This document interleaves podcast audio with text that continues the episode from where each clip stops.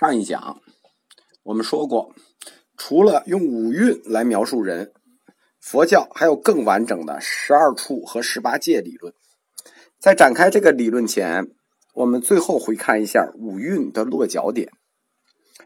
五蕴它尽管包含在十二因缘的思想里，但是它们的落脚点是不一样的。五蕴的落脚点跟九因缘说是一致的。大家可能没有听说过九因缘说，九因缘说是最早传入中国的因缘体系，或者说缘起体系，它来自于东汉的安世高，这个我们后面会讲到。五蕴的落脚点，或者说终极原因是识，就人的终极原因是识，色受想行识。这说明以俱舍论为代表的五蕴说。跟东汉安世高翻译的《人本欲生经》，就是后来中阿含经中的大阴经，在哲学思想源流上是一致的。我在佛教通史里讲过，安世高是最早来到中国的翻译家、佛学家，所以我们可以这么设想：佛陀关于因缘观的原始说，很可能。是五蕴论与九因缘说。关于因缘说的详解，我们后面会讲。但在这里，我们要提一下，因为已经谈到了五蕴的落脚点在实上，大家要有一下这个概念。对于人，五蕴讲完了，就是这个五蕴的轮回之因，或者说落脚点在实上这个问题，我们就回看完了。我们来看一下。对于人，佛教的另两种解释模型，就不光有五蕴嘛，三科叫蕴处界。五蕴只是这三科中比较文学的部分，就是我们说的定性式的描述。佛教哲学还提供了一套科学方法，是定量型的描述，来描述人，叫什么呢？叫六入十二处十八界，六十二十八。我们之所以上来就讲五蕴，是因为佛教有一本字数极其少但流传第一的书，就是《般若波罗蜜多心经》，几乎人人会背。这本书是以五蕴，就这个经是以五蕴为出发点的，所以我们就以五蕴作为三科的起头，这样大家容易接受。我们下面展开三科的后两科，处与界。先说处。处长的处，处分两个，叫六处和十二处。其实这是后来翻译上的问题。这个原来是不重名的，叫六入十二处。呃，一提六入，大家就明白了。眼耳鼻舌身意这六个器官叫六根，是认识器官。通过这六根进去的，就叫六入。因为这六个认识器官长在人的身上，所以又叫内六处。这就是我们说佛教要用很多词去描述一个意思。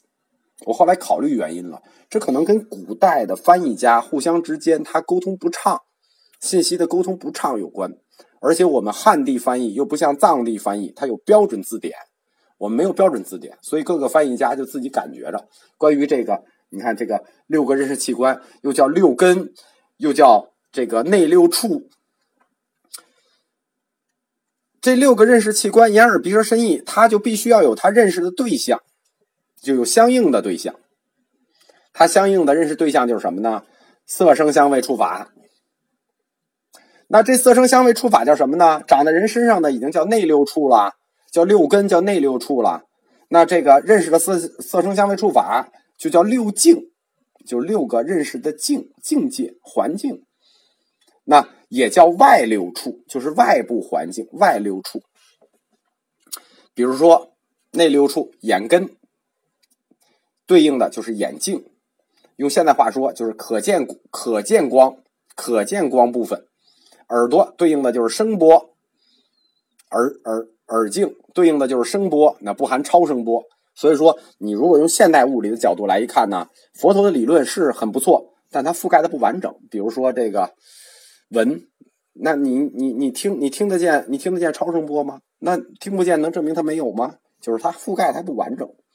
这样，六根加六境合起来就是六个认识对象加六个认识器官，这就是十二处。十二处什么呢？眼耳鼻舌身意，色声香味触法。它为什么一定要叫处呢？我们说开始叫六入十二处，因为你认识完了以后，你肯定要产生一个东西叫识，对吧？你不能光认识啊，认识完了你不产生识，你不是白痴吗？你产生了识这个概念以后，这识这个东西它得有地儿放啊，放哪儿啊？放在什么地方？放在什么处？所以就叫十二处。如果我们不用老老老老老翻译，不是我们不用新翻译，我们用一下老翻译，我们就看一下这个过程。人的认识器官就是六根，如何认识事物呢？通过六入，六六个什么入进去呢？六境入进去了。那六境入了六根，那产生了什么呢？你看这六境入六根，就产生了六识。